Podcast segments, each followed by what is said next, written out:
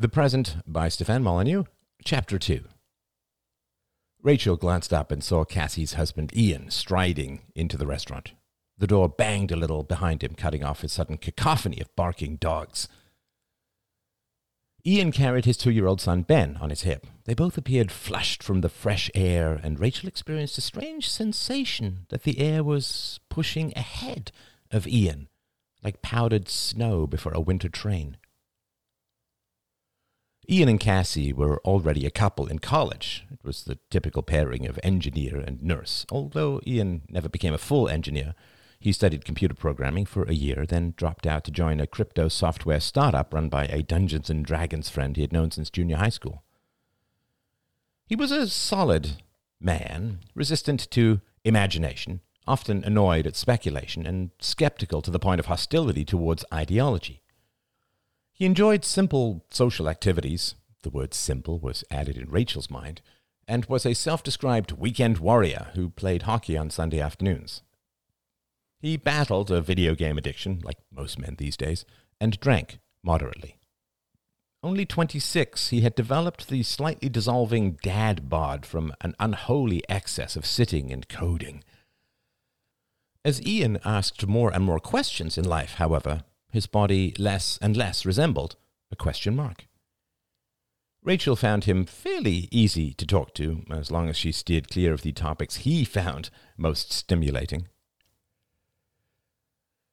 Ian had had a dangerous MAGA flyby, and Rachel strongly suspected that he had voted for Trump in that blackest of years, 2016. But he was cautious enough to never confirm her suspicions. He was a bit of a political junkie, strolling away from the mainstream consensus with surprisingly little sense of danger. He never went as far as QAnon, but was certainly skeptical of any published unanimity. Rachel avoided any political topics like the plague because she could not stand it when he dismissed her quoted facts with the contemptuous word presstitutes. Of course, Ian was sensitive and intelligent enough, not that it demanded a lot, to kindly exclude her from this crass categorization. They both relentlessly avoided the topic of Rachel's aunt, who had been a well rewarded paragon of mainstream media reporting. Ian worked in the crypto industry, which always made Rachel think of Hedy Lamarr and breaking codes in World War II. To her, crypto always seemed like a gang sign, a secret handshake to shaky wealth, full of strange passions and unsettling insights. Ian had once tried to explain to her the advantages of Bitcoin over central banking, using analogies about taking over a city and communicating invasion instructions in a ring but she got disoriented at his words and completely tuned out when he, rather unsurprisingly, got a large whiteboard from the garage. Rachel was a bit of a shallow water fish. She liked the sunny coral and bright colors and lifting surge of the endless waves. Whenever her inner ambling brought her to the blue cliff edge of deeper waters, she recoiled.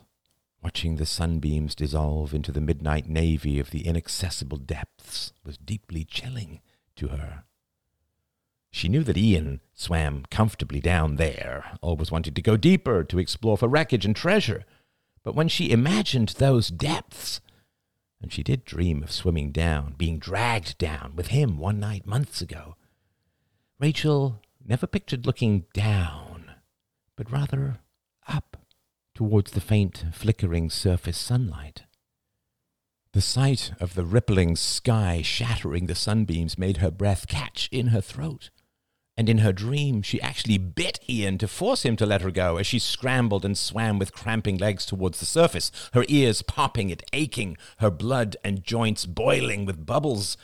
And then she broached the surface like the hungriest whale, overjoyed to fall back down. But instead, kept going, up and up, beyond the sea, beyond the clouds, beyond the air, into space itself. And in her dream, Rachel turned her eyes towards the sun, undimmed by turbulent oxygen, floating in nothing, breathing only in her imagination, and genuinely wondered why the sun was never called the space heater. Of course, Rachel wasn't allowed to have dreams about her brother in law, even ones as transparently allegorical and non sexual as this one, so she had never told a soul, not even her boyfriend, Arlo. Rachel did switch from baths to showers for a time, though. One evening, while watching Arlo do his endless carpet leg lifts while they watched a monkey documentary together, she thought, if he cared about me at all, he would have noticed and asked. She immediately felt guilty, though, because he clearly did care about her. He bought her all sorts of moisturizers and loofahs and nagged her about exercise. And they had done two or three TikTok dance videos together, which had been a surprising amount of fun. Arlo introduced her to surfing, rock climbing, and the joys of sweet potatoes, eggs, avocados, oats, and various alchemical powders, and had helped Rachel avoid the seemingly inevitable mid 20s 15 pound weight gain. Thanks to him, her youthful picture on her website was not a total lie. She really did look like her younger self. When short of meaningful work, Rachel lowered herself to covering business conferences and was always vaguely surprised and viscerally contemptuous at the difference between the pictures of the speakers in the handouts and how they actually looked on stage. It was like they had published their kids' pictures. Looking at Ian striding, fresh faced, through the restaurant, his glowing son grinning on his hip, Rachel found herself frowning. He has reshaped himself, she thought. Rachel had an uncanny ability to accurately picture people's bodies under as many layers of clothing as they cared to wear. Without a doubt, he had lost, what, maybe 20 pounds? Muscle weighs more than fat, Arlo constantly told her when she weighed herself every morning, and so Rachel knew that Ian had lost maybe 20 pounds of fat and also put on 10 pounds of muscle. My God, he actually has cheekbones. Most modern men, and this is what Rachel appreciated so much about Arlo's deviation, were like chubby anime characters drawn in obsessive rings of concentric circles. They tended not to be significantly overweight, at least not in Rachel's circle, but looked like God's rough sketch for men before he added muscles. They did not have the definition of thinness, nor the roly invasiveness of obesity, and their faces always looked the same high foreheads, square black rimmed glasses, scant beards, hanging mouths, slightly yellow teeth, darkly ironic t shirts, endlessly cautious and correct enthusiasms, strange permissions to rage at enemies, and unmentionable online addictions. Soy jacks. Rachel hated the phrase understood its relevance. Ian sat down heavily, causing Ben to bounce and giggle. Rachel expected him to lean over and kiss Cassie on the cheek, but he put his hand behind her neck and pulled her in for a deep and fleshy kiss. Naturally, Ben cried out and tried to pull their heads apart. Ian laughed. Hey, kid, this kind of passion is why you're here. Don't get in the way. Who on earth is this? wondered Rachel. Hi, Rach. grinned Ian. How are you? Ben, you remember Auntie Rachel? Rachel smiled in sudden guilt. She resented Ian for pointing it out, but she hadn't spent much time with her nephew at all lately. Butterfly! he shouted. Rachel laughed. That's right, said Ian. She brought you that butterfly wand from New York, from here. Ben cried out a Japanese phrase that the wand had burbled when he pushed the button, something about, this a guy, a little perfect guy, this a perfect funny little guy. exactly. Good to see you, said Rachel. What's new? Ian blew through his lips. Work as usual. Crazy stuff. Very exciting. I got a promotion. I'm a project lead now. The project lead. He lowered his voice dramatically. I am the one. We're trying to find a way to lend out crypto for interest without requiring people to give up their keys. He laughed. Sorry, that's a lot of jargon. You guys have eaten? They both nodded. Ben, you hungry, buddy? Ben had always had a supernaturally acute sense of smell. Pudding! he cried, his eyes widening. The waiter arrived and deposited the steaming dessert on the table. Gonna need a couple of extra spoons, I see. Ben reached for the pudding, but he unclasped his son's hand decisively. No, Ben, not before lunch. Cassie smiled. Oh, come on. It's just a bit of bread pudding. Ben said, I can eat bread. The first tones of whining surfaced. Ian frowned. Cassie, he murmured, what are you doing? It's just a bite. You know we're trying to control this sugar thing. Rachel laughed. Oh my God, you've become Arlo. Ian shot her a you're not helping look. Rachel recoiled in genuine surprise. Never seen that before. Giving up on the adults, Ian turned to his son. What did we talk about with sugar? Ben twisted in his father's lap as if trying to evade the falling nets of his words. Ben? Ian's face was stern, solid, but not unkind, Rachel noticed. Ben scowled. Not before food. We made that deal, right? Ben eventually nodded as if hoping his father was blind and could not see it. Remember last night? I promised to take you out of daycare so we can meet Mom for lunch, remember? Another nod. Now, you like being able to trust my promises, right? After a moment, Ben nodded. The waiter returned with two spoons. A small one for you, he smiled, handing one to Ian, and a big one for the fine young gentleman here. Ian scowled at the waiter and took the second spoon at the same moment that Ben grabbed it. There was a pause. Ben glared at his father, then at the spoon. His cheeks began to turn red. Ian's voice was low. Ben, let go, please. Again, the two women saw the waiter wanting to apologize, but he beat a hasty retreat instead. Ben stared at the steaming bread pudding, gripping the spoon. Rachel saw her sister open her mouth, surely to say, Just one bite, don't make a scene. Ian glared at her. She said nothing. Ian kissed the top of Ben's head. How about neither of us have dessert? I won't either. Ben looked from the dessert to his father, then back again. Cassie's cheeks were white. She shifted in her seat. Ian murmured, You thinking of making a scene, buddy? Gonna have a tantrum? Ben's lips curled in an upside down U. Don't do it, buddy. We will get up and leave if you try. I want to enjoy taking you out of daycare, Ben. I want to trust your promises about sugar like you trusted my promise about today. Ian's voice lowered. And I don't care if you make a scene. He gestured at the restaurant. I don't even know these people. Ben's fierce eyes slowly faded, and he let go of the spoon. Sweet! cried his father. I mean, good! They ordered some more mac and cheese for Ben, and then Ian turned to Rachel. I'm sorry about that. She expected Ian to say, not because he'd done anything wrong, but because it just seemed polite to apologize for something that made someone else uncomfortable. She knew it was crazy, but it seemed proper. Ian made no apologies. I'm guessing Cassie told you the great news? Oh, yes. Congratulations. How are things with Arlo? You're saying that like it has some kind of direct connection? Ian's eyes were clear, curious. Rachel frowned. Things are good, good. He's looking for a promotion at the zoo.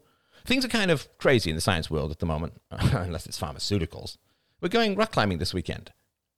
Ben started fussing out of boredom. Rachel expected Ian to pull out his phone, but he just asked a passing waitress for a paper and crayons. Ian laughed. rock climbing. That's cool. I vaguely remember having the time for that kind of thing. Why is he needling me this way? thought Rachel angrily. Oh, it's not just a hobby. He's entering these competitions. He climbs the walls like a crazy spider. You should watch the videos. Oh, and what does he win? Rachel's neck felt hot. He's just really into physical excellence. For what? Excuse me? Ian shrugged. I'm just curious. What is all this physical excellence for? He's not an athlete. He's not a model. Good looking guy, though. It's got to be expensive. It takes up a lot of time. But I'm not sure where it leads. Rachel frowned. But it looks, it looks like you've been working out. Ian nodded. Yeah, I realized that play fighting with Ben here wasn't quite cutting it, so I got some weights and a bench in the garage. Cassie smiled. And he's changed his diet. Rachel laughed and put her spoon down. Oh, you and Arlo should now have a lot more to talk about. She ticked off her fingers. Sweet potatoes, salmon, oats, eggs. avocados, fat bombs. I don't think I'm even allowed to smell this dessert. When the cat is away, said Cassie, scooping up some pudding. No fair! cried Ben angrily. Ian frowned at her. No, Ben. Mommy has already had her lunch. No fair! he repeated, louder. Ian said, Do we really need to eat this in front of him right now? Cassie shrugged. You said making deals would work. Rachel could see Ian's jaw muscles bulge and had flashbacks to endless Tom Cruise close ups. Ben suddenly pounded his fist on the table. The cutlery clattered loudly. Want some? Cassie's full spoon paused in midair. Cassie, don't you dare! cried Ian. The waiter appeared in the middle distance. People glanced up. Ben, please don't raise your voice. You're not having any dessert. Ben burst into tears. Mommy has some. Auntie has some. I don't have any. I never get any. Cassie ducked her head. Don't hand him to me. Ian stared at her incredulously. She said, He's just winding himself up. You know how this ends. Ian jumped up, lifting his son, then realized that Ben's hands were clutching the tablecloth. The plates, dessert, and cutlery danced dangerously across the table. No! screamed Ben. Cassie shrank back, staring at her belly in bottomless shame. Rachel skidded her chair back a little to get some distance and to signal to the restaurant that she was not the mother. Ben detached his left hand from the tablecloth, then raised it like a claw towards his father's face. Ben! cried Ian, grabbing his son's wrist with his one free hand. You promised! screamed Ben. We're out, said Ian, his face dark. Sorry, Rachel. Rachel shrugged. It's fine. Still holding his wriggling son's wrist, Ian struggled to get around the table. With her foot, Rachel pulled a chair away from his path. Don't want to! screamed Ben. You never! Cassie leaned forward, covering her face with her hands. Rachel's lips were compressed white lines. Lurching from side to side as his son struggled violently, Ian somehow made it past the table. Turning to his wife, his eyes dark with passion, Ian cried out, Can we please pull him out of daycare? Cassie shrank back, raising her hands as if to ward off a blow. The restaurant was utterly silent, as one of the most essential questions hung in the air of every mind and heart present. No one even got up to open the front door to help Ian. He had to struggle mightily with his son and a latch in order to escape. Manic dog barks greeted his exit. Please God, let no one have been filming, thought Rachel in desperation. A supernatural silence had swallowed up the restaurant. A brief glimpse to a wider world, to reality, in fact, had cracked open the petty cathedral of distraction everyone hid in. Inconsequential differences, imaginary slights, silly details of graying hair, spiky moles and acne scars, minor debts and hangnails, the anger at food served slightly cold, invitations delayed, and the petty rejection of three nights prior, all these detritus, details, and dust vanished in a sudden interstellar zoom out. A minor but powerful presage of the deathbed regrets that put everything in perspective. Far too late. Hearing about volatile toddlers being pulled from daycare put a chill down the spines of the droning corporate females who wrestled with slides and spreadsheets for impatient and indifferent men, the true patriarchy of indoctrinated wage slavery as they rushed to placate the bosses who always rolled their eyes at tales of sick children, the same bosses who would inevitably fade from their lives like the drunken siren of a racing ambulance into the deep rear mirrors of paychecks long gone. And a skylight suddenly shattered over that very deathbed they would all face if they are lucky where the empty boss gods they sacrifice their children to are distant or dead, and they reach out for their grown children, who find themselves distracted and busy. and all the lost and fossilized spreadsheets and presentations that they sold their future for will never be unearthed, never be reviewed. They have as much value to the future as the dead diapers of infancy. And all their decades of ambition, postponement, and conformity, and chasing dollars to swell their taxes are all flushed into nothing while all the seeds of love that should have been planted in the fertile hearts of babies are handed to bosses to be consumed and destroyed. And all of this is hinted and revealed in the moments of perspective that strike and scald the oceans of distraction like kindly heaven sent comets. People listen or recoil. Time moves on regardless, and all is revealed before the end. Perspective is inevitable. Morality is inescapable. The glory of the universe is the finger tapping on the shoulder of conscience delivered on a regular but declining basis until souls either listen and live or Rachel paid as rapidly as she could. Cassie was numb, nervous, and they fled the restaurant. In the warm air, outside, wandering in a daze through the canyon bowels of grimy buildings, the sisters were silent for a few minutes.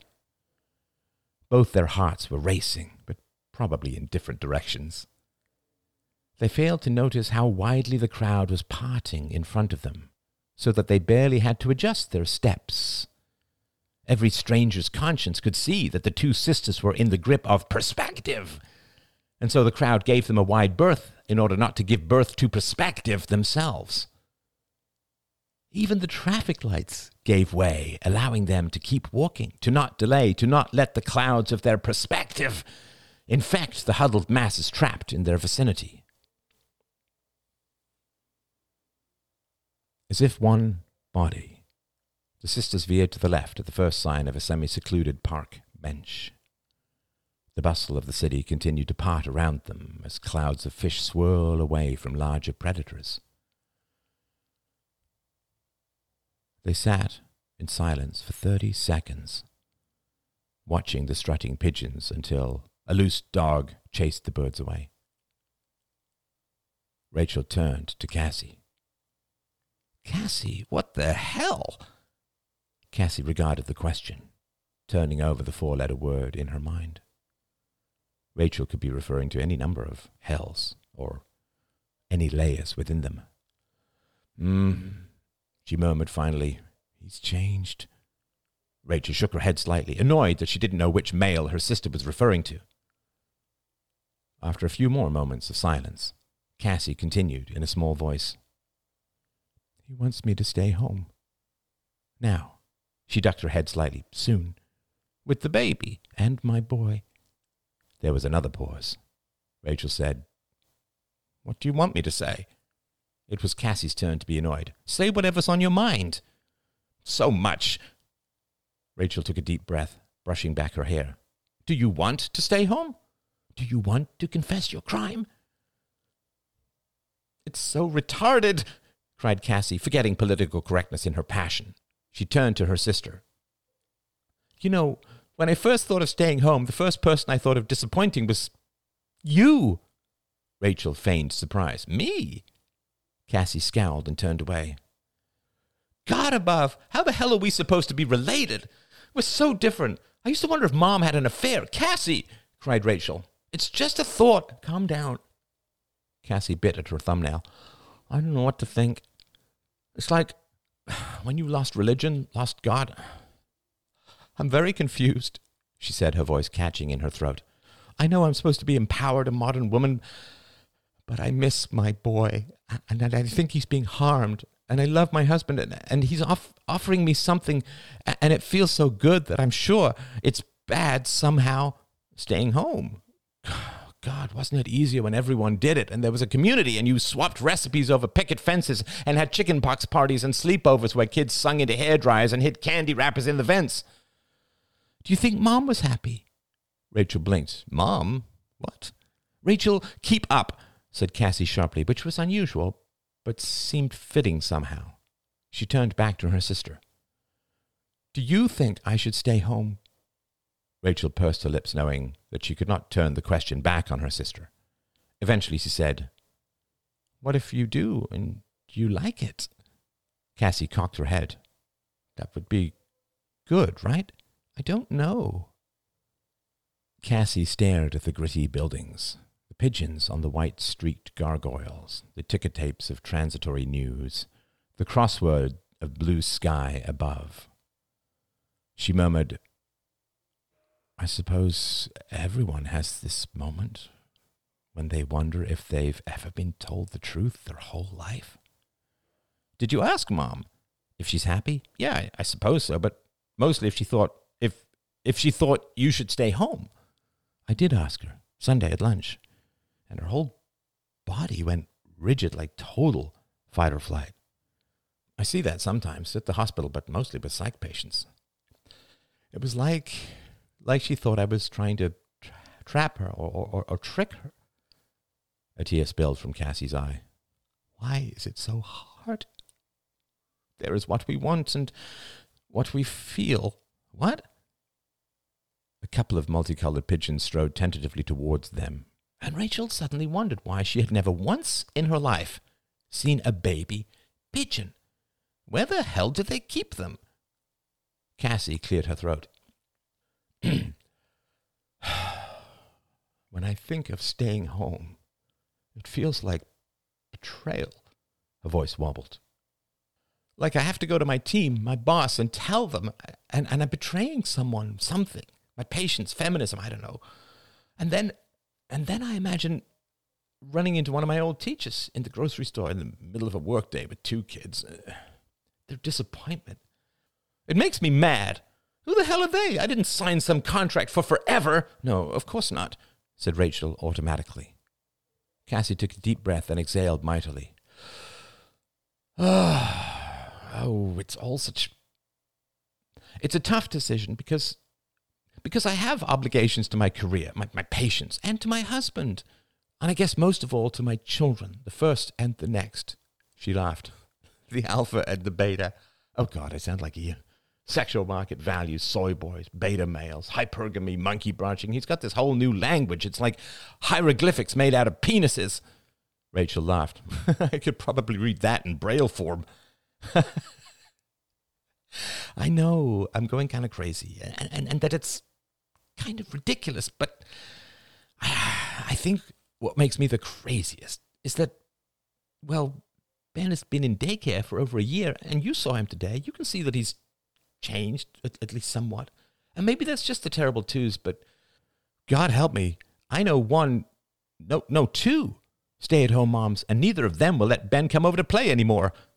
Her voice was suddenly bitter. What? When did that happen? Cassie gestured airily, but Rachel could see the deep wound within. Just the past few months. She shook her head. And what if I quit my career and stay home, and Ben can't change, can't be fixed, and I just spend the next 15 years failing to fix what I already broke? Rachel's heart spasmed. Oh, Cassie, no.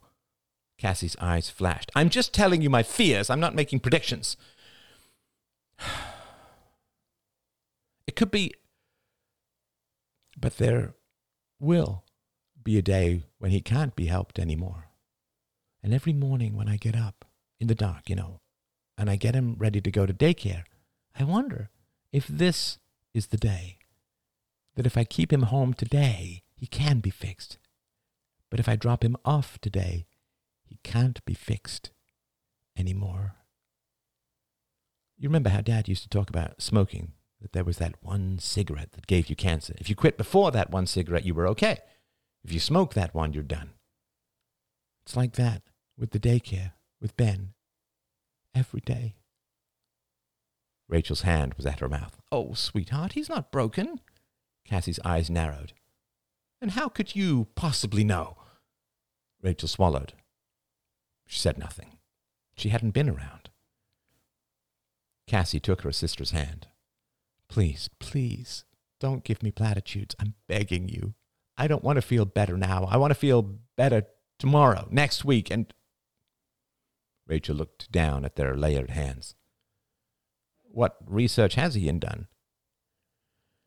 Oh, there are studies, some in Quebec, I think, that daycare is bad for kids. Rachel frowned. Wouldn't that be all over the news? Cassie sighed. Can you imagine? Every network talking about daycare wrecking kids. What would that do to everything? She gestured at the street, the buildings, the city. Rachel shuddered.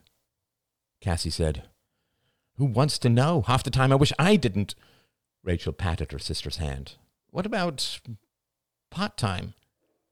Rachel reached down, pulled off a shoe, and massaged the bottom of her foot. Ah, that just seems like the worst of both worlds. And how do you get part time child care? Ian has done the math. He's got a whole spreadsheet for this. To be honest, it's pretty tough to justify. Would you have to move? Cassie laughed bitterly. Oh, Ian would love that. I swear he wants to go full Bear Grylls and build a cabin in the wilderness. Yeah, we'd have to move someplace rural, I guess. Ian's company's gone remote anyway. Rachel couldn't help but laugh. Oh, good God, a stay at home farmer's wife? Barefoot and pregnant, milking cows, wrestling pigs, and hoeing the back 40. Cassie smiled. you have no idea what those words mean, Rach. That's okay, neither do I. She leaned in, although no one was close. But I know it's wrong and bad, but he's become much more attractive and attentive since getting into this men's rights stuff. You saw, he's dropped his flab, got a promotion. He's doing things right proper at the moment. Cassie ended her sentence with a smile and a mock British accent. Rachel nodded. I did. I noticed it the moment he walked in. Like Attila the Hun with an offspring, and heir. Cassie nodded. That's good for me, but I know I'm not supposed to like it, this kind of traditional stuff. But you do, said Rachel simply. For the first time in a long time, she simply spoke a fact rather than judging its outcome. The sisters sat in silence. Cassie said, What happens when you get pregnant? Rachel laughed nervously. Oh, I'm a long way away from that. But why? I thought you wanted kids. Yeah, I do, said Rachel, somewhat unconvincingly. I mean, at some point. Like, I want to go skydiving, but not this afternoon. Cassie tisked between her teeth. Oh, don't make me tell you about The Wall. The album? asked Rachel incredulously. Cassie laughed. God, no, it's an Ian thing. She imitated her husband. The wall takes no prisoners. Rachel scowled, feeling suddenly nervous. The hell? The wall. That tipping point where a woman is no longer young, when she loses her sexual market value. Women of a certain age, Mom used to say. Are you going to get married to Arlo? Rachel scowled, then smoothed her features to prevent wrinkles.